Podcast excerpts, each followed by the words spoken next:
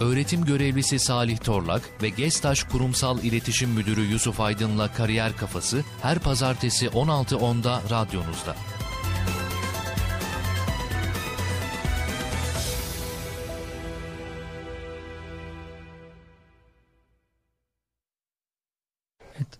E, Kampüs FM'in kıymetli dinleyicileri e, bir kariyer kafası programından daha herkese merhabalar. Ben öğretim görevlisi Salih Torlak. Bu hafta e, ikinci sezonun dokuzuncu bölümünde e, kariyer kafası programında e, TÜGVA Çanakkale İl Temsilcisi Zeynel Kılıç hocamızı e, konuk ediyoruz. Hocam hoş geldiniz. Hoş bulduk. E, nasılsınız hocam? Yoğun bir eğitim döneminde şöyle bir es vermişken hazır e, vize haftasından sonra. Eyvallah. Aynen vizeleri atlattık sağ salim. Kısa bir es verdik. Herhalde bayram da gelecek. O es birazcık uzayacak. Sonra kaldığı yerden devam edecek. İnşallah. Tabii sınavları atlattık ama okuyunca kağıtlar belli olacak. Öğrencilerimiz de atlatmış mı, atlatmamış Hepsi mı? mutlu olurlar. Ümit edelim. İnşallah, inşallah öyle geçer. Hocam hoş geldiniz tekrardan. Ayağınıza sağlık. Bugün e, hem üniversitemizden bir akademisyeni e, hem e, kariyer merkezi ile sırt sırta yan yana çalışan bir koordinatörlüğü, bir idari birim komşumuzu Evet. hem de e, Çanakkale e, TÜGVA il temsilcisini ağırlıyoruz. Hocam e, kariyer kafası programında özellikle e, kariyer konusunun belli bir kafa olduğunu işlemeye çalışıyoruz. Bu kafaya girmeye çalışıyoruz. Sadece eğitimciler olarak değil, sadece öğrenciler adına da değil aslında. Kariyer hayatın her alanında e, kendini hissettiren ya da sadece iş hayatıyla sınırlanamayan bir kavram. Bu kavramın tanımı zaman geçtikçe de değişebiliyor, güncellenebiliyor. Ve tabii ki biz bir eğitim kurumu olduğumuz için en azından bize emanet gençlerimizin e, bu yolculuklarında onlara rehberlik etmeye çalışıyoruz. Kariyer Kafası programı da aslında aynı amaca hizmet ediyor. Bir sohbet programı. Ee, öncelikle bu konudaki görüşünüzü merak ediyoruz. Kariyer sizce nedir? Nasıl tanımlarsınız? Kariyer kelimesi yanılmıyorsam Fransızca bir kelime. Tutulan yol demek anladığım kadarıyla. Dolayısıyla kişinin hayatında mesleki anlamda tuttuğu yola kariyer diyebiliyorum ben. Bunun içinde iyisi var, kötüsü var, tercihler var. Yani tam totali aslında kişinin kişisel hafızasına dair mesleki başarıları veya başarısızlıkları. Ben kariyerden bunu anlıyorum kısacası. Hocam başarısızlık da çok önemli bir tabir. Biz genelde kariyerli insan deyince gözümüzde böyle belli başarılar, belli yerlere gelmiş kişiler olarak görürüz. Gelememiş kişilerin bir kariyeri olmadığını varsayarız ya da kişinin kariyerini anlatırken hep böyle başarılarını anlatmasını bekleriz. Ee, ama bir başarısızlığın anlatılabilir bir tarafı var mı? Bundan biraz kaçınırız da açıkçası.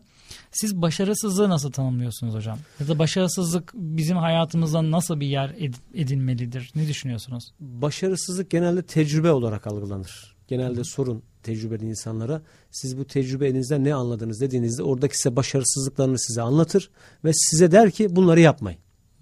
Kariyerle alakalı da bunu düşünebiliriz. İlla zirvelere gelmek, bir yerlere ulaşmak, işte dağları parçalamak anlamında değil. O başarısızlıklar aslında küçük bir hikayeleri oluşturuyor. O küçük hikayeler nasıl söyleyelim doğru tabir belki asıl ibret alınacak yerler oralar. Eyvallah. Oralar. Yani burada da şu, e, çok önemli. Herhalde insanlar e, ders çıkarabilirse o başarısızlık olumlu bir şeye de dönüşebiliyor. Kesinlikle. E, düştüğü yerden kalkmak tabii aynı şekilde ayrı bir meziyet oluşuyor.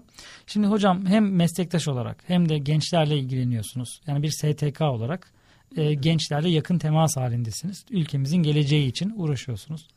E, gençlerimizin yaşadığı çağ başka bir çağ tabii. Yani biz e, gençlerinizi kendi yaşadığınız çağ değil, onların yaşayacakları çağın şartlarına hazırlayın. Tavsiyesiyle yetişiyoruz. Biz de bu algıyla belki hocalık yapıyoruz. Bir taraftan da e, zaman değişiyor.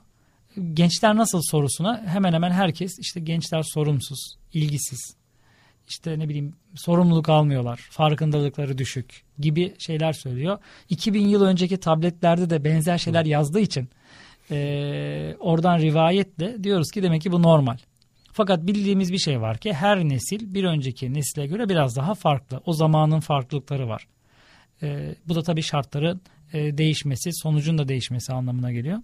E, siz bu zamanın gençleri için e, onlar adına sevindiğiniz, üzüldüğünüz, böyle avantajlı gördüğünüz veya onlar için dezavantajlı olduğunu düşündüğünüz durumlar nedir? Yani bu zamanı yorumlar mısınız bizim için? Hangisinden başlayalım? Avantajdan mı dezavantajdan mı? Vallahi hocam hangisi daha sıcak geliyorsa, Sıcak. hangisi daha e, önce zikredilmeye değer görüyorsa. Bazen olur ya size iki haberim var. Biri Hmm. iyi, biri kötü. E, hep merak ederim. Önce hangisini almak lazım diye. Şöyle diyelim o zaman. İyi bir kötü olayından değil de aslında şuradan yaklaşalım olaya. Ee, konjöktür olarak bakalım. Bu zaman onlara neleri getirdi artı olarak geçmiştekilere oranla neleri daha fazla artı. En önemlisi bilgiye ulaşma. Bunu şey anlamında söylemiyorum. İşlenmiş bilgi bilinç anlamında değil de veri, malumat, data anlamında söylüyorum. Önlerinde çok daha fazlası var. Ben kendi zamanımı hatırlıyorum. Bize bir ödev verildiğinde kütüphanelere gider, ansiklopedileri karıştırır. Ama arada bir sürü zamanınız kaybolurdu. Kendi içinde belki insanları yetiştirebilir bu. E, belli bir seviyeye getirebilir ama orada o ödeve, ödeve ulaşmak için, bilgiye ulaşmak için verdiğimiz zamanın içine çok daha fazla şey katabilirdik. Günlük bazda söylüyorum. Bugün ise Hazreti Google diye bir şey var. Bu Hazreti Google'a bunu sorduğunuzda direkt veri, malumat karşınıza geliyor. En büyük artıları bence bu. Zaman konusunda evet zamanın hızlı aktığına dair bir takım şikayetler olabiliyor. Ama bilgiye çok hızlı ulaşıyorlar. Bundan sonrası onu yönetmek kişinin, gencin kendi inisiyatifinde. Zaman yönetimiyle alakalı bir durum var. Yani kaynaklara erişim imkanı arttı. Kesinlikle. dönemde, evet. Kesinlikle. Birincisi bu. Üçüncüsü yani gençlik deyince... Hocam ikiyi atladım bu. Öyle arada. mi? İki, Ha. ikide çok önemli bir şey varmış Evet, gibi hissettim. Siz sen üçüncüyü söylesen ikinci de ki Evet. Üçüncü aslında şeye girecektim. Bunun e, olumsuzlukları ne olabilir diye. İki eğlence boyutuna gelelim. Sportif, kültürel eğlence boyutuna gelelim. Şimdi ben bir örnek vereyim. Mustafa Sandal diye bir adam vardı. Hı hı. Ben yanılmıyorsam e, ilkokul 4 veya 5'teydim o şarkı çıktığında. O aynı çağlardayızdır hemen hemen. evet Hatırlıyorum. onun Bu şarkıyı dinleyebilmek için radyonun başına oturur, kaseti koyar. İşte şarkı çıkacak da ben de onu kaydedeceğim. var. Hı hı. Şimdi böyle bir derdim yok. YouTube'a giriyorum, hemen buna ulaşıyorum ve kendimi keyiflendirebiliyorum, eğlenebiliyorum. İstediğin zaman ulaşabiliyorsun. Hiçbir İstediğimiz şey zaman ulaşabiliyoruz buna. Bu çok büyük bir artı. Mesela Rocky filmlerinin, Rambo filmlerinin hastasıydım ben. İşte pazar günleri çıkacak belki denk gelecek de senede belki iki defa denk gelecek izleyebileceğiz. O keyfin tadına varacağız. Ama bugün bunların hepsine ulaşabiliyorum. Elimin altında hepsi. Hatta CD'sini, arşivini yok işte eskiden film CD'si Evet. saklıyordum ben. Geçen evde duruyor CD'ler. Dedim ki bunları saklamaya gerek yok ki benim canım çekse üşenip de o CD'ler arasında CD'yi bulacağıma internete yazar. Zaten izle deyip oradan bir şekilde Aynen. ulaşırım herhalde. Aynen. Bu arada kariyer kafasına da isteyenler Spotify'dan Neden ulaşabilirler değil mi? ulaşılabilir istediği zaman bir buçuk x hızında izleyebilirler, dinleyebilirler. Tanımlarsak çağımız yok yoksulluk ve yoksulluk çağı değil. Onu söyleyebilirim. En azından bizim yaşadığımız e, kendi coğrafyamız için söyleyebilirim. erişim konusunda. erişim anlamında söylüyorum. E, müreffehlik maddi anlamda söylemiyorum bunu. Bilgiye erişim anlamında yoksulluk ve yoksulluk çağında yaşamıyoruz. Kendi dönemimle kıyasladığımda ben bunu görebiliyorum. Peki öğrenci o döneme kıyasla daha doğru ya. Mesela ben ansiklopedi karıştırırken e, çok dikkatimi çekerdi böyle bir harf bulmaya çalışırdım bir konuyu. Bu arada başka işte havacılıktır, uçaktır, işte bazı robotiktir ya da bazı resimli şeyler dikkatimi çekerdi. Çok dikkatim dağılırdı. Bilgiye bir şekilde ulaşırdım. Bir gayret ve zaman harcanırdı tabii. Evde gazetelerin verdiği laruslar olurdu. Şimdiki bu bilgiye çok hızlı ulaşabilen gençler doğru bilgiye ulaşabiliyor mu internette? Siz ansiklopediden ona ulaştığınızda, araştırdığınızda aslında onu veri ve malumat, data olmaktan çıkartıp onu bilgi olarak işleyip sonra bilinç haline getiriyordunuz. Eğer mümkünse eylemlerinize dökebiliyordunuz. Şimdi bizim bu veri çağında bunu Google'dan almamız bilginin doğruluğunu yanlışlığını yerine göre değişir. Kesin bir cümle kuramam. Ama şunu söyleyebilirim. Bu veriyi aldığımızda bu ne kadar bilgiye dönüşüyor? Yani knowledge diyor, diyor ya İngilizler. Knowledge'e ne kadar dönüşüyor? Ne kadar daha sonrasında bilince ve sonrasında da eyleme dökülebiliyor. Burası soru işareti. Bu daha çok sosyologların işte belki de yerine göre sosyal psikolojinin alanına giriyor. Çok keskin cümleler kurarak Evet genellemeyelim. istemem. Estağfurullah. Ee, yani işte olayın çok yönü aynı zamanda dediğim gibi öğrenciyle birebir temasınız olduğu için e, kolaylık yani lamba altında çalışan e, sınava hazırlanan genç ile şu anda her tarafı ışıl ışıl olan gencin arasında bazı farklılıklar var.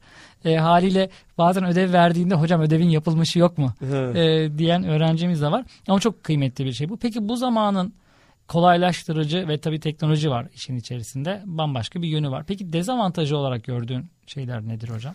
Şimdi İbn Haldun diye bir önemli e, İslam mütefekkiri tarihçisi var. Hatta Hı. sosyolojinin babası derler onun için Avrupa'da filan bilirsiniz Hı. malumunuz. Der ki zorluklar insanları diri tutar. Yani Medcezir zamanlarında gel git nasıl denize deniz kendi o kirliliğini kıyıya atarsa Hı. o zorluklar da aynı şekilde buhranlar, afetler ne derseniz deyin, sıkıntılar deyin kişiyi şey yapar, diri tutar. Hı hı. Daha çevikleştirir. Şimdi zorlukla ulaşılmayan bir şey olduğunda insanoğlunun normal psikolojisidir. Alışkanlık haline gelir. Bir rehavet olur, bir gevşeklik olur. Dolayısıyla ortada en önemlisi gençlerin bununla alakalı şunu görüyorum. Özgüven çok yüksek, çok artı, çok iyi bir şey ama öz saygıyla alakalı bir sanki soru işaretleri var. En e, negatif anlamda kuramayacağım şekli bu. Soru hı hı. işaretleri var gibi. Özgüven çok iyi. Biliyorum demek çok iyi. Çünkü gençlerle oturduğunuzda, konuştuğunuzda bütün veriler önlerinde olduğundan dolayı bir konu kendisine sorduğunuzda ben bunu biliyorum diyor. Hı hı. Ama aslında bilmiyor. Hı. Sadece onunla alakalı bir veri okumuş. O bilgisayarın hard diskindeki bir sıfır bir dosyalarındaki kodlu bir dosya gibi aynı. Hı. Ama bunu bir bilgi işleme, bir bilince dökme, bir eyleme dökme konusu olduğunda veya onun daha derin bir cümle kurayım. E, niçinini sorgulayabilecek bir aşamada mıyız acaba gençlerle ilgili? Buralarda sanki bir takım aksiliklerimiz, aksaklıklarımız var gibi duruyor hocam. Hı hı. Tabii bu arada şey de var. Bilmediğinin farkında olamamakta önemli bir cehalet şekli. Eski Türkçe'de ona cehalet denmiyor. Cahil yine bilmediğini bilen adamdır. Evet. Bilmeyi ister. Ona biz gaflet, gafil diyoruz. Evet. O daha kötü bir şey. Bilmediğini de bilmiyor. Evet, o da daha tehlikeli daha bir vahim, tabii. çok vahim. Çok vahimdir yani. Peki şimdi şöyle bir durum da var hocam. Ee, biz şimdi bu çağın tabii getirmiş olduğu avantajlar ve dezavantajlar. Bir de gençlerde, siz şimdi gençlerle de birebir temas halindesiniz. Onlarda gördüğünüz davranışlarında ya da o davranışı etkileyen tutumlarında da e, iyi gördüğünüz hasletler neler? Kötü gördüğünüz ya da değişmesini umduğunuz, murat ettikleriniz nelerdir? Birincisi özgüvenlerine hayran. Net söyleyeyim. Hı hı. Önceki dönemlerden işte kuşaklarla işte dedenizle, dedenizin kuşağıyla veya babanıza yakın kuşaklarla konuştuğunuzda özgüvenle alakalı zaman zaman bir ezilmişlik hissi var. Bunun Hı. sebepleri Türkiye'nin tarihiyle alakalıdır. Başka bir konu. Hı. Ama şimdiki gençlerle oturduğunuzda eski kuşakların duyduğu o gençlerin tabiriyle konuşalım ezikliğin hiçbirini duymuyorlar. Hı hı. Çok net bir şekilde ne istediğini biliyor. Ne istediğini biliyor. O özgüvenle diyor ki ben bunu istiyorum diyor. Hı hı. Ve bu anlamda net görüyorum ben gençleri. Bizde şeydir leb, leb demeden leblebi anla. Hayır kardeşim leblebi diyecek. Diyecek. Diyecek. Öbürü de anlayacak leblebi dediğinde. Ya bir, bir takım imalar, kinayeler doğu toplumlarında bu çok vardır. Yani ima edersiniz, hı hı. karşınızdakini size anlamasını beklersiniz. Hayır, yeni gençlikte ben açıkçası o özgüveni, o net şekilde kendini ortaya koymalarını çok beğeniyorum. Burada tabii şey de var. Eskiden hani her şey direkt söylenmez ve bazı Öyleydi. şeyler bir kibarlık. Yani direkt istemek bir ayıp, nezaketsizlik olarak görüldüğü gibi hani ben söylemeyeyim. O anlamış olsun. Yani o çok enteresan bir şey var. Bir naziklik var. Karı koca arasında bile. Yani bir şeyi direkt söylemeyip o onun halinden anlasın. O onun bir hareketinden anlasın gibi bir kibarlık vardı. Dediğiniz gibi şu anda dünyanın anlayışının biraz daha kıtlaştığı, birbirini anlamak için tanımak için zaten vakit ayıramıyoruz ama anlamak için bir gayret sarf etmeye ihtiyaç duyulmadı bir dönemde. Belki bu biraz daha kıymetli. Şimdi düşünüyorum e, bizim iki buçuk yaşındaki bebelerimiz hmm. e, istiyorum cümlesi ilk kurduğu fiillerden bir tanesi. E, hatta yarım yamalak da olsa istiyorum diyor. Acaba istiyor ne istediğini anlamaya çalışıyoruz. Çünkü istiyorum belli söylüyor net bir şekilde. Ama acaba ne istiyor? Bir benzer örnek de birinden dinlemiştim. Nakletmek isterim e, genç bir yani küçük bir kız çocuğuna bir etek bir kıyafet alıyorlar hediye. Kız da diyor ki siz benim bunu giyeceğimi mi düşündünüz? Tabii ki ben bunu giymem diyor. Hediye alan kişi diyor ki ya da o ortamda bulunan bir kişi de yanlış aktarmayayım. E diyor ki bir an düşündüm. Çocukken bana bir kazak alınmıştı. Yetişkinliğime kadar o kazağı giydim ben ve o kazaktan nefret ettim. Ama hiç aklıma ben bunu giymek istemiyorum demek gelmemişti belki hediyedir diye belki o yokluk durumlarında hani böyle bir tercihim olabileceğini ben bunu giymek istemiyorum diyememiştim ama şimdi çok küçük yaşta bir çocuğun bunu söyleyebilmiş olmasına hem şaşırıyor e, hem de çağın ne kadar değiştiğine dair güzel bir örnektir. Peki hocam bu e, arkadaşlarımızın hani öz saygılarında bir eksiklik olduğundan bahsettiniz ya onun sebebi hikmeti ne olabilir? Hız ve has çağı. Yani burada Hazların, nasıl etkileniyorlar? Şöyle etkileniyorlar. E, bir şeyin kıymetli olabilmesi için genelde insanların o şeyi elde ederken zorlanması gerekiyor. Hı hı. Zorlanmadıkları için her şeyleri veya cümle belki yanlış oldu. Her şeyi istedikleri zaman bilgi anlamında özellikle söylüyorum. Elde ettikleri için onun kıymetinin bilinmesi noktasında e, eksiklik var. Öz saygının da gelişebilmesi için bir takım yoksunlukların olması, ihtiyaç ihtiyaçların artması gerekiyor. O ihtiyaçlar kişiyi hani bir şey vardır. Cevheri alırsınız, onu bir böyle yontarsınız. Yontmanız gerekir ki mücevher haline dönebilsin. Hı hı. O mücevher, cevheri mücevher yapmanız için yontarsınız, yontarsınız, küçülür, küçülür. Çok küçük bir parça kalır geriye. Hı hı. Belki o cevheri mücevher olma aşaması çok acılı bir süreçtir. Kişi kendinden düşündüğünde bunu. Hı hı. Ama ortada kalan o küçücük şey en değerli kısımdır. Mücevher odur. Mücevher öz saygıysa cevher öz değerdir. Özür dilerim. Öz, özgüvendir. Cevher özgüvendir. Öz saygı da mücevherdir. Öz güvenin öz saygıya dönüşebilmesi, cevherin mücevhere dönüşebilmesi için bir kuyumcunun elinde işlenmesi, işlenmesi gerekir. gerekir. Eyvallah. Buradaki ustanın da biz veya kuyumcunun da biz zorluklar olduğunu söyleyebiliriz, ifade edebiliriz kendi için. Hayat bir şekilde yoracak, o hale getirecek. Hayat aslında kedi de bir hayat sahibi. Ne bileyim e, işte dışarıdaki diğer bitkiler hepsi bir hayat sahibi. İnsan da bir hayat sahibi ama insanın diğer canlılardan ayıran bir yönü var. Yaşantı, yaşam. Hı hı. Yaşam. Hayatın hayat içindeki, sahibi olmanın aynen. O yaşam yaşam abi. yerleri var ya, yaşam alanlarındaki zorluklar kişinin özgüvenini emin olun öz saygıya dönüştürecektir. Burada o zaman bizim de ebeveynler olarak ya da işte hocalar olarak, büyükleri olarak bir e, şey yanlışımız var sanırım. Yani buradan çıkardığım. Şimdi biz gençlerimizin hayatlarını kolaylaştırmak istiyoruz. Hocalar olarak gördüğümüz bir şey var. Hayat ne kadar kolaylaşırsa, bu bazen teknolojiyle, bazen hocalarla olur. Yani hocaların yaklaşımıyla. Hayatı ne kadar kolaylaştırırsa gençte problem çözme becerisinin o kadar azaldığını, Eyvallah. mücadele etme gayretinin düştüğünü, hatta ve hatta yaptığı işe duyduğu saygının da azaldığını görüyoruz. Ebeveynlerde ise biz çektik çocuklarımız çekmesin. Biz sıkıntı yaşadık onlar yaşamasın deyip onlar adına hatta hali hazırda kendi öğrencisi çocuğunun dersini seçmek durumunda olan yani ders kayıt aşamasındayken o kayıt aşamasına bile dahil olan ebeveynlerimiz oluyor. Üniversitede Bir örnek vereyim dahil. hocam. Proje ödevleri vardı performans hatırlarsınız. Evet. O kaldırıldı Milli Eğitim tarafından şimdi ama kaldırılınca veliler okula gidiyor. Hocam çok teşekkür ederiz bunu kaldırdınız. Çok zorlanıyor. Yani proje ödevi yapmaktan zorlamaktan bıktıydık artık demişlerdi. Hatırlıyorum onları. Yani Milli Eğitim e, hocaların e, ödevini kaldırmış oldu e, dediğiniz gibi. Peki hocam yani bir ebeveyn olarak da aynı zamanda Allah bağışlasın. E, hem ederim. ikiziniz hem üçüncü bir, bir büyüğünüz var. Evet. Hocam e, ebeveyn olarak ne düşünüyorsunuz? Yani çocuklarınızı bu zorluk, kolaylık ve yetiştirme konusunda nasıl yetiştirmeyi düşünüyorsunuz? Nasıl sorumluluklar yükleyeceksiniz? Şimdi yine şey yapalım, kıyas yapalım. Geçmişte üç tane yer vardı. Bir aile, okul ve mahalle. Bir kişiyi şekillendiriyordu bunlar, yetiştiriyordu. Hı hı. Ve buradan çıkan ürün yani kişi hayata atıldığında aile, mahalle, okulla neyse az buçuk ona benzerdi. Hı hı. Ama bugün baktığınızda bunların dışında bir platform daha girdi çocuğu yetiştiren. Sosyal medya hı hı. veya dijital dünya. Hatta bana sorarsanız aileden de, okuldan da, öğretmenden de şu anda sosyal medya çok daha fazla eğitici durumda. Hı hı. Eğitiyor. İstendik davranışlar kazandırma süreci diye tanımlanıyor ya eğitim. Evet. Çok daha fazlasını şu anda veriyor. Baba bu ne diye sormuyor artık. Google'a sorabiliyor. Google'a ya da soruyor. YouTube'da çizgi film izleyeceğim diye istediği kanalı. Biz çünkü kanalı belirliyorsun ama orada kanal diye bir şey yok. Bir sonraki videoya bazen kendi geçiyor. Bazen afişine bakarak kendisi geçiyor bir şekilde.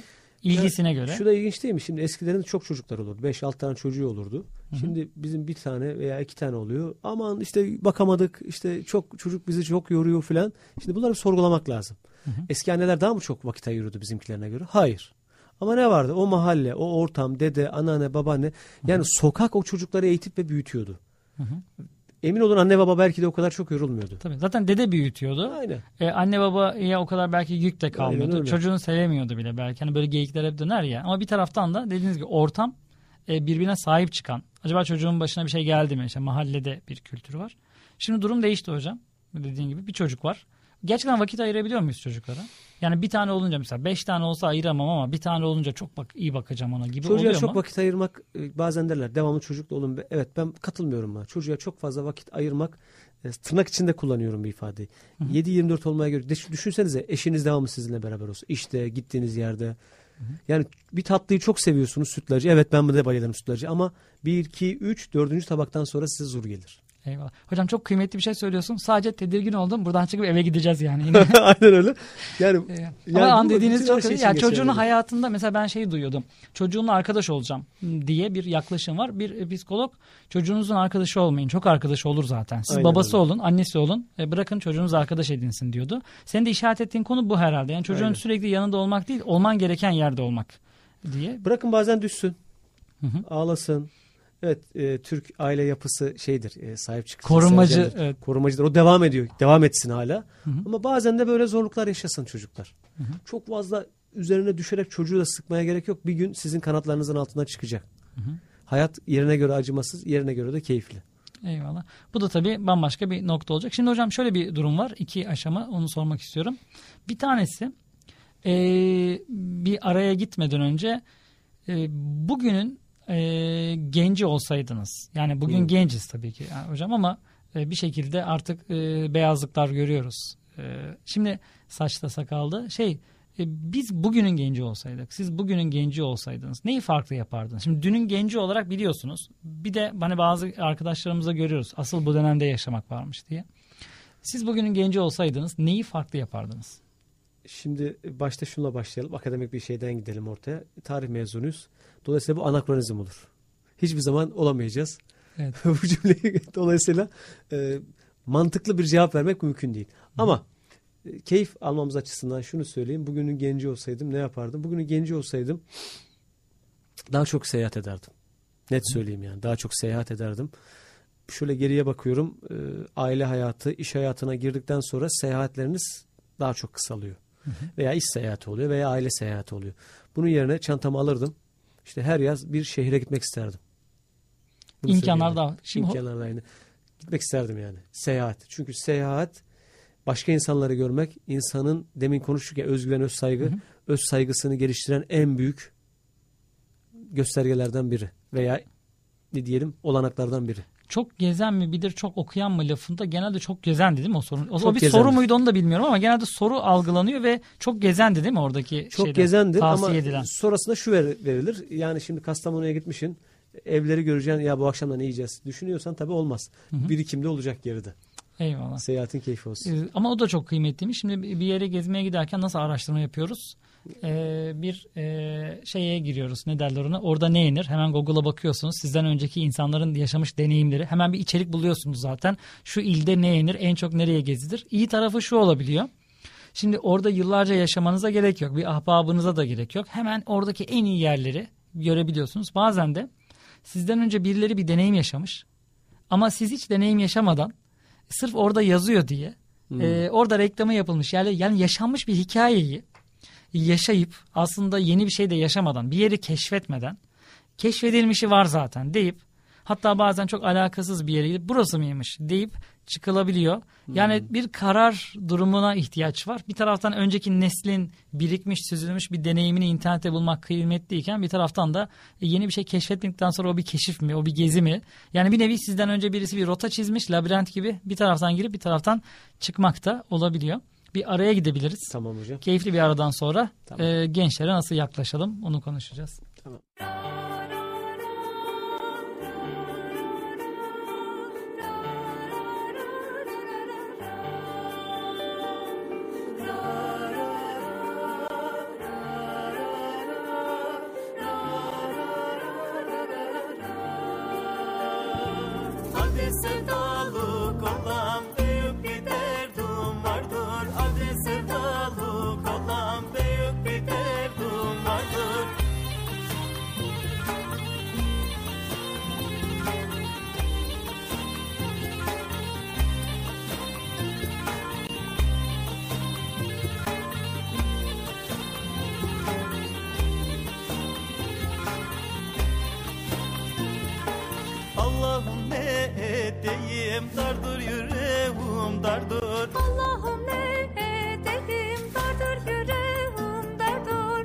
Sevdalık olan büyük bir derdim vardır. Hadi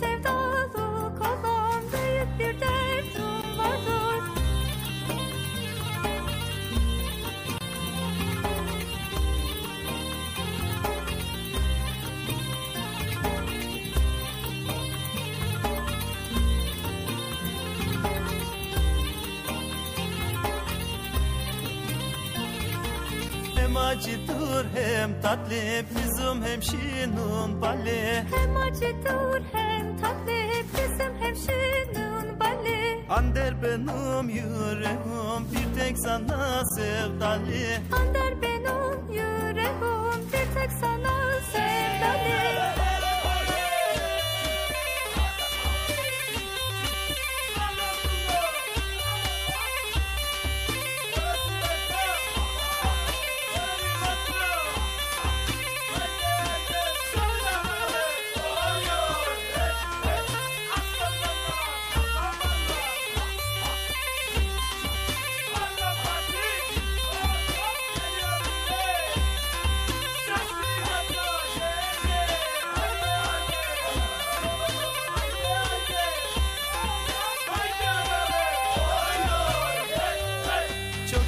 suç sayildi hiç sevmedim kabahat. Çok sevdim suç sayıldı hiç sevmedim kabahat. Birisi bana diyor ki öl de kendini arat. Birisi bana diyor ki öl da kendini arat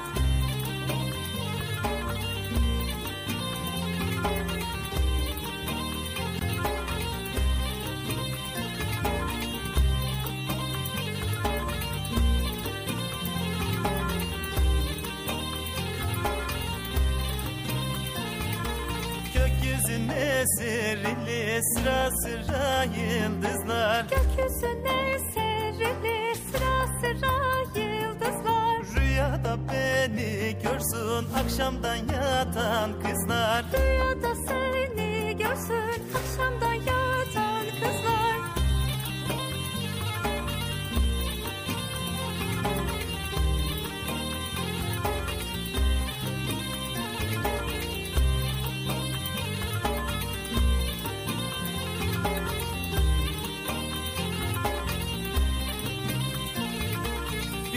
bakış bir bakışa neler neler anlatır. Bir bakış bir bakışa neler neler anlatır. Bir bakış bir seveni ölene dek ağlatır Bir bakış bir seveni ölene dek ağlatır Bir bakış bir seveni ölene dek ağlatır Bir bakış bir seveni ölene dek ağlatır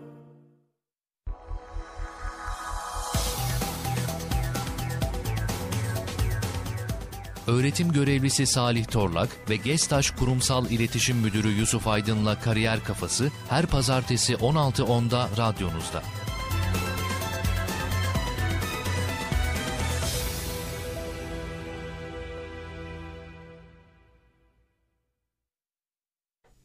Evet kariyer kafası kaldığı yerden devam ediyor. Bu arada bu hafta e, Yusuf Aydın Bey e, özel sektörde tabii programlar toplantılar çok daha kritik olabiliyor. E, o yüzden e, aramızda olamadı. E, bir sonraki programda dileriz bizlerle beraber devam edeceğiz buradan seslenmeye. E, araya gitmeden önce bugünün gençliğini konuşuyorduk. Bugün olsaydık diye. Çünkü keşkelerimiz olabiliyor, ders çıkarabiliyoruz ama hayat geriye dönülerek de yaşanmıyor. E, bugün olsak dediğiniz gibi hocam belki teknik olarak cevap vermesi mümkün olmayan bir soru.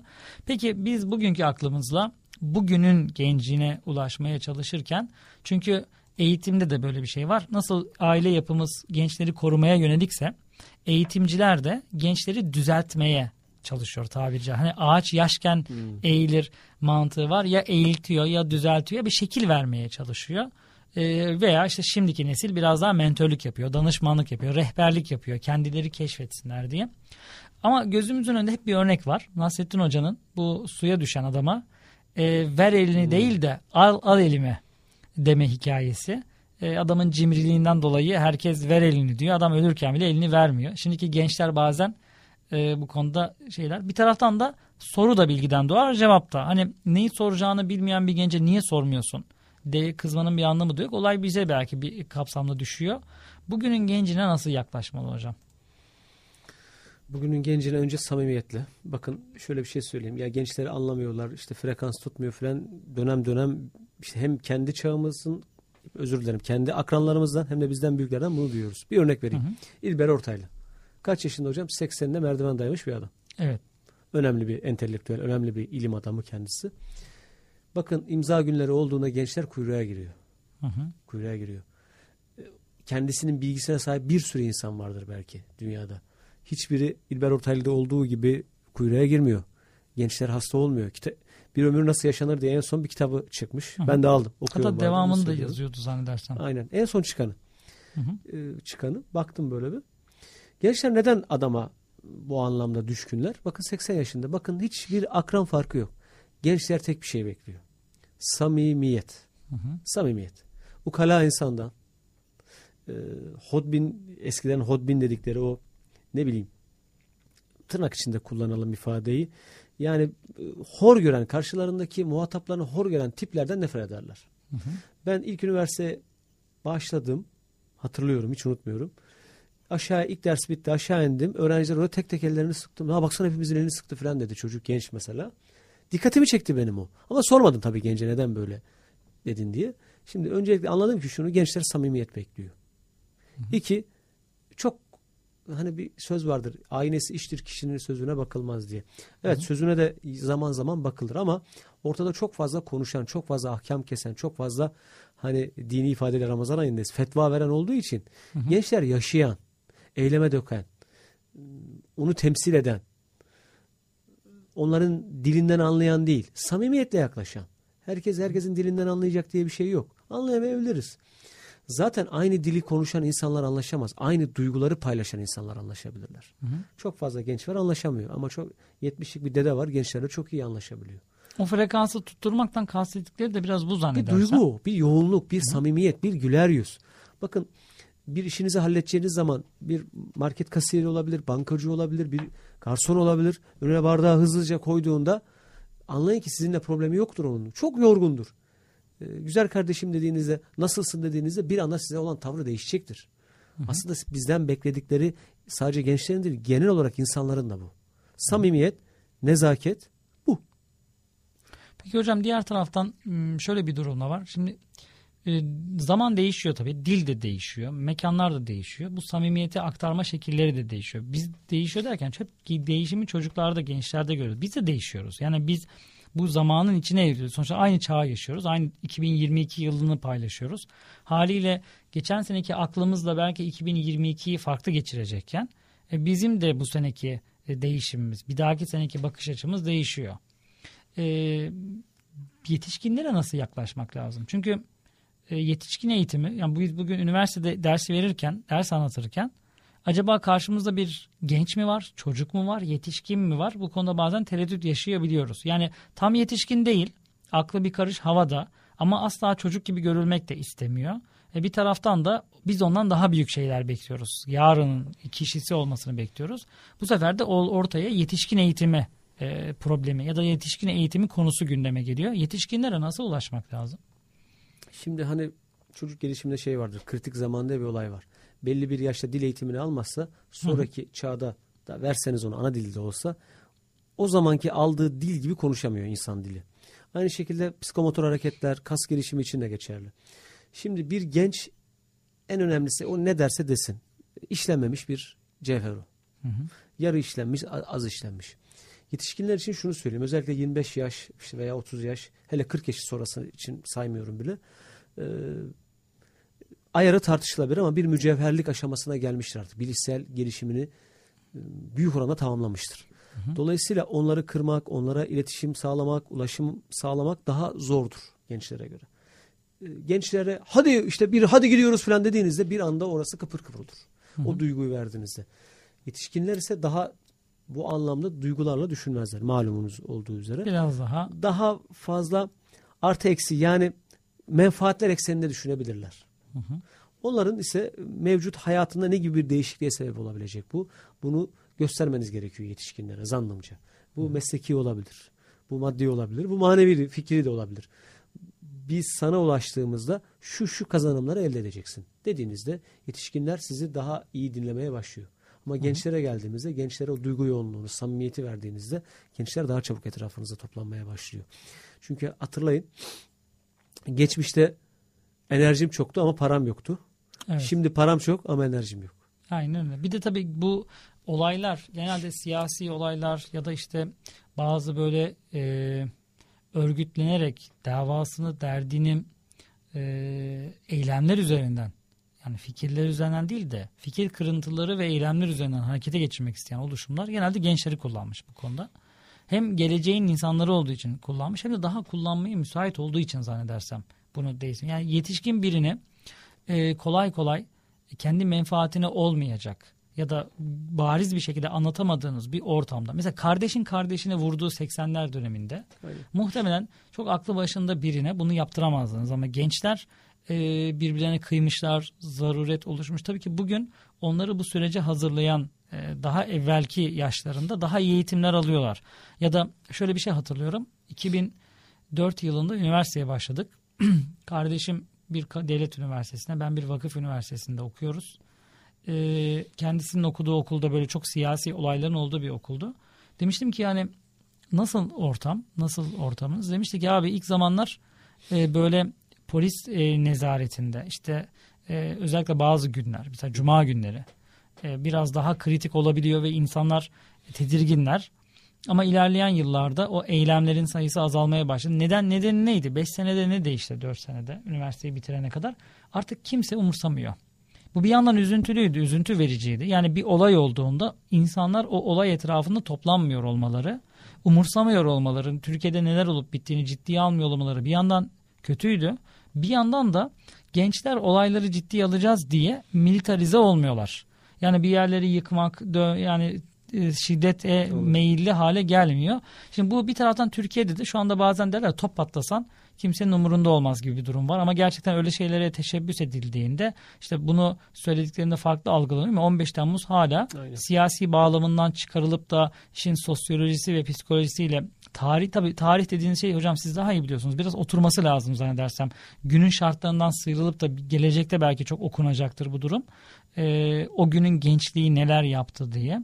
Şimdi bizi ilgilendiren kısmı da işte yetişkinlere nasıl dokunuluyor kısmıyla beraber. Bugün gençlere nasıl dokunmak lazım? Onları böyle militarize etmeden ama o heyecanlarını doğru yere yönlendirirken siz şimdi aynı zamanda TÜGVA e, il temsilcisisiniz ve e, bütün entelektüel birikiminizin yanı sıra bir STK, bir sivil toplum yönünüz var ve Türkiye'nin genelinde kamu yararına çalışan bir kurum m, TÜGVA. Aynı zamanda gençlerin eğitimiyle ilgili daha önce yaşanan o acı tecrübeler tekrar yaşanmasın. Gençler işinde gücünde ve eğitiminde olsun diye de gayret sarf eden bir kurumsunuz. Bu kurumun Çanakkale özelinde yaptığı faaliyetler nedir? Gerekçeleri nedir? Neler bekliyorsunuz? Özellikle buraya da çok değinmek isteriz. Yani bu konuda söz vermek isterim. Neler yapıyorsunuz? Teşekkür ederim tekrardan bu soruyu sorduğunuz için de. Birincisi bir birikimimiz varsa bu birikimin diyetini ancak sivil toplum çalışmalarıyla ödeyebilirsiniz bunu. Sivil toplum dünya geneline, gelişmiş ülkelere, gelişmekte olan ülkelere baktığınızda proje bazlı çalışmalarda, e, burs çalışmalarında, araştırma geliştirme çalışmalarının hepsinde genel çerçevenin merkezinde sivil toplum kuruluşları vardır. Olumlu provokatif hareketlerde de ilmi, bilimsel, entelektüel faaliyetlerin hepsinde bunlar sivil toplum eliyle yapılır.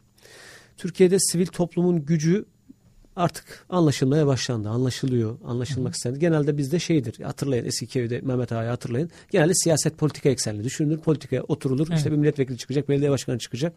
Artık öyle değil. Artık öyle değil. Yeni, hele hele yeni kuşak da hiç öyle değil. Çünkü ortada bir sivil toplum diye bir kavram var. Sivil toplum üzerinden siz Amerika'daki, Hindistan'daki, Çin'deki birçok araştırma geliştirme vakıflarıyla irtibata geçiyorsunuz ve bir takım change'ler sağlıyorsunuz. En önemlisi bu. Genel anlamda çerçeve Ve çizdiğinde. gençler de buna ilgi şöyle ilgi gösteriyor anladığım kadarıyla. İlgilendiği bir tematik konuda elini taşın altına koyma. Daha Aynen. genç yaşında toplumda bir şeyleri düzeltme ya da bir katkı verme konusunda istekliler. iş yapabiliyorlar. Birincisi bu. İkincisi gittikleri yerlerde muhafazakar anlamda şey anlamında söylemiyorum. Görüş anlamında söylemiyorum. Yani bir yaşantısı vardır. Yaşantısına dair değişikliği kabul etmez insanlar. Demin konuştuk ya yetişkinlerle alakalı. Şimdi kırsalda gittiğinizde veya şehirde de fark etmez kahveye gidin babanızın yanına dedenizin yanına oturun yeni bir şey söyleneceği zaman bir bakarlar size konuşma derler. İstenmez gencin konuşması orada. Bu bizdeki gelenek de böyle. Dünyada da böyledir bu. Yani geleneksel anlamdaki değerlerini yaşatan bütün dünya toplumlarında bu şekilde devam eder bu. Ama sivil toplum olayın içine girdiğinde şehirleşme ister istemez sivil toplumu getiriyor. Vakıf, dernek olayları işin içine girdiğinde bilakis yetişkinin değil o gencin faaliyete geçme iş bitirmesi istenir. En önemlisi bu. Gence buyur alan senin demektir vakıfçılık çalışması. Buyur dernek çalışması senin demektir. Sahada sen varsın demektir. Ee, hani evde babaya meydan okur ergenlik çağına girmiş çocuk. Evet buyur meydan okumanı vakıf üzerinden yapabilirsin. Burada üretebilirsin. Bu Burada arada üretebilirsin. e, STK'ların şöyle de kıymetli bir tarafı var. Biz kariyer planlama dersi kapsamında da gençlere mutlaka üniversitede bir topluluğa dışarıda da bir STK'ya üye olmalarını ve ilgilendikleri bir STK'yı bulmalarını ve orada kendilerine bir yer edinmelerini istiyoruz. Burada şey muradımız da var. E, o STK'da görev alanların bir kısmı belki emekli olmuş. Belki alanında çok uzman, uzmanlığındayken bunu yapıyor. Biz diyoruz ki siz gençken bu işe girin ve hani alanından emekli olmuş ya da o alanda uzman birileri neye ilgi gösteriyor? Şimdiden görün. Hem network edinmek için çok kıymetli. Ama birinci amacınız menfaati olmasın. Şunu görün. Gelecek size ne getirecek? O deneyimli insanlar o sorun çözme noktasında artık hangi konuyla ilgileniyorsanız doğa olabilir. iletişim olabilir. işte ne bileyim hayvanlarla ilgili konular olabilir. Toplumun her alanındaki konu. Bir de biz çok zengin bir kültüre sahibiz bu vakıf konusunda. E, haliyle böyle bir yönlendirmemiz var. Peki sizin faaliyetleriniz nedir hocam bu konuda? En son yaptığımız faaliyeti söyleyeyim. Ee, kitap kurdu diye bir proje yaptık. Ortaokulu kardeşlerimizle, öğrenci kardeşlerimizle. Belli kitap listeleri vardı. Bu listeleri okuyacaklar. Öğrenciler Türkiye genelinde 81 ilde aynı anda yapıldı bu. Ee, Çanakkale'de de yanılmıyorsam 150'ye yakın öğrenci kardeşimiz bu sınavımıza başvurdu, katıldı. Çanakkale İl Merkezi için söylüyorum. İl Merkezi'ne girdi. Ama Türkiye derecesi çıkartamadık Çanakkale'den. Tek üzüntümüz bu. Şu anda da açık olarak ortaokullar için söylüyorum. Bir resim yarışmamız var. Resim yarışmamız şu. Ramazan ayı münasebetiyle 40 hadis belirledik. Bu hadisi seçecek. O hadisin konseptine, konusuna, kavramına uygun resim yapmasını isteyeceğiz. Online başvurusunu yapacak. Ee, istiyoruz ki Çanakkale'den bir derece çıkartalım yine. Ama şeytanın bacağını kıramadık. Çanakkale'den bir türlü derece çıkartamadık Eyvallah. Türkiye Tabii bu arada şöyle bir şey var. Ulusal bir STK olmanızın getirdiği ancak bazen uluslararası STK'larda da bu söz konusu oluyor. Bölgeye özel bir iş yaparken ülke genelinde de planlandığı için işte başkalarıyla rekabet ediyorsunuz. Tabii. Başka illerle. E, rekabetin bu hali de çok güzel hani bir taraftan. Bir taraftan da faaliyetlerinizdeki gençler de hani şunu görme şansı oluyor. Çanakkale'deki gençlik nasıl bir gençlik? Diğer illerdekiler nasıl? Şimdi onlarla kıyaslamak da belki çok doğru olmayabilir. Bursa ile İstanbul'la Ankara ile kıyas etmek tabii şey olmaz. Adil olmaz. adil olmaz hocam. Adil olmaz. Ama hedeflerinizde herhalde onların e, olduğu bir ortamda da derecelik Tabii öğrenci bakıyorum çıkarmak. yani cevherlere bakıyorum okul müdürlerine öğretmenlerine özellikle soruyorum iyi resim yapan var mı? Şimdi şunu gördüm ben mesela resimler önümüze geldi ortaokulu kardeşlerimizin çocuklar demiyorum özellikle kardeşlerimiz diyorum. Bakıyorum resim çok güzel ama kavram konu yok. Veya konu çok iyi ama resim iyi değil. İkisini birleştireceğiz. Ee, şey Zaten değil, bu işin aramadayım. çıktısı, ha, onu diyecektim. Bu işin çıktısında da şu çok güzel bir örnek. Yani 40 hadis üzerinden ki hadisler yani Peygamber Efendimizin e, ne kadar önce gelmiş olursa olsun kıyamete kadar tavsiyesi. Çünkü o ana kadar ki bütün ümmet o tavsiyeden yararlanacaksa o mesajın geçerli olduğu anlamına gelir. Burada çok kritik bir e, şey Eyvallah, var. Şimdi madem böyle bir mesaj geçerli siz de bugünün dünyasında biz bugün diyoruz ki işte cep telefonunda olay mobilde. İşte mobilde olay e, görselde. Çünkü sayfalar dolusu yazı yazmak yerine bir e, görsel bazen çok şey anlatıyor. Bazen de olayın videoda olduğunu. Yani nesi- bu çağın iletişim kanallarında bazı değişiklikler olduğundan bahsediyorsunuz. Siz şimdi hadisleri mesela bu örnek üzerine bu yarışma üzerinde görselleştiren bir şey yapıyorsunuz. Eğer bunu doğru yakalarlarsa e, önemli bir evrensel mesajın e, düzgün bir şekilde görsele dökülmesi hali olacak. Bunlar ortaokullu gençler için. Ortaokul. Üniversiteli gençlerimizde bizim burada 120 ki- kapasiteli bir erkek öğrenci yurdumuz var. Aynı zamanda da bir il temsilciliğimiz var. İl temsilciliğinde e, kitap kafe tarzında. Orayla alakalı e, şunu söyleyebilirim. Biz her hafta perşembe günleri üniversiteli gençlerimizle şehrin ileri gelen bir bürokratını getiriyoruz. Kariyer söyleşisi gerçekleştiriyoruz. Hatta bir tanesini de siz Evet, ben de gerçekleştirmişsiniz. çok memnun olmuştum. e, kimi getirdik bu zamana kadar? Milli Eğitim İl Müdürü'ne getirdik. İl Sağlık Müdürü'ne getirdik. Rektör hocamızı getirdik. Vali yardımcımızı getirdik. Vesaire. E, niye getirdik? Şundan dolayı. Bir, öğrenci devletin çalışma mekanizmasını öğrensin. Hayata atıldığında eğer kamuyla çalışacaksa veya kamuyla işi olacak bu adamın. Kamunun ne olduğunu görsün.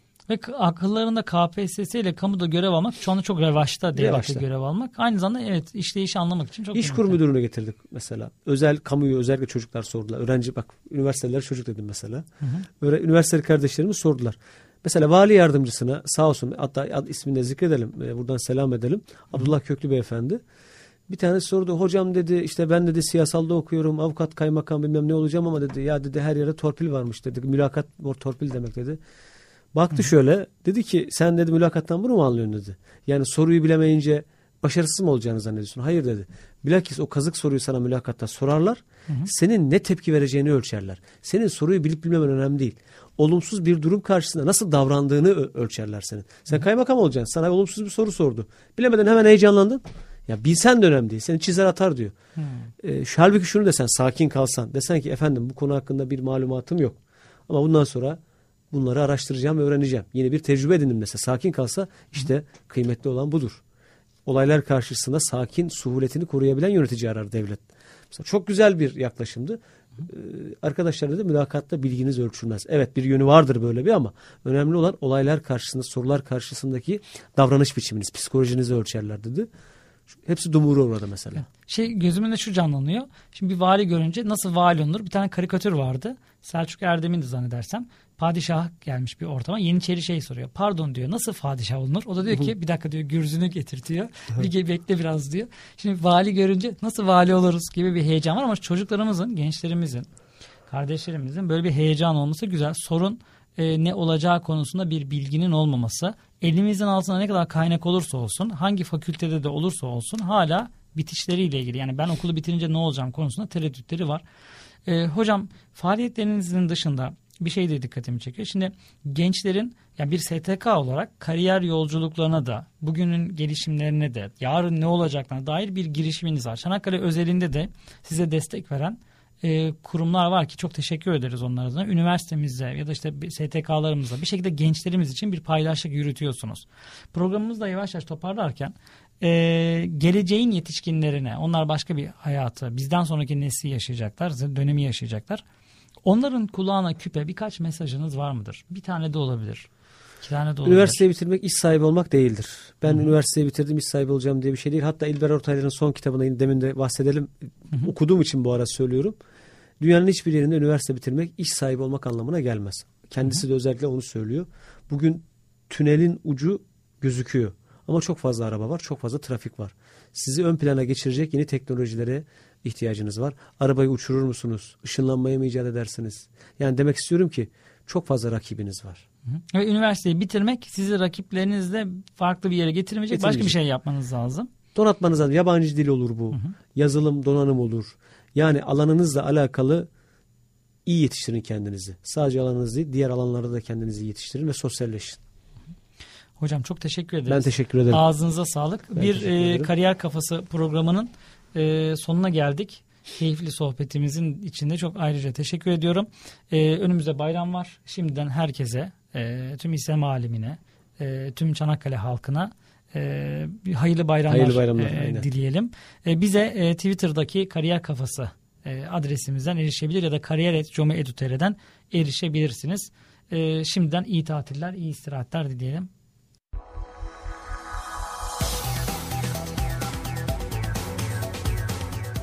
Öğretim görevlisi Salih Torlak ve Gestaş Kurumsal İletişim Müdürü Yusuf Aydın'la Kariyer Kafası her pazartesi 16.10'da radyonuzda.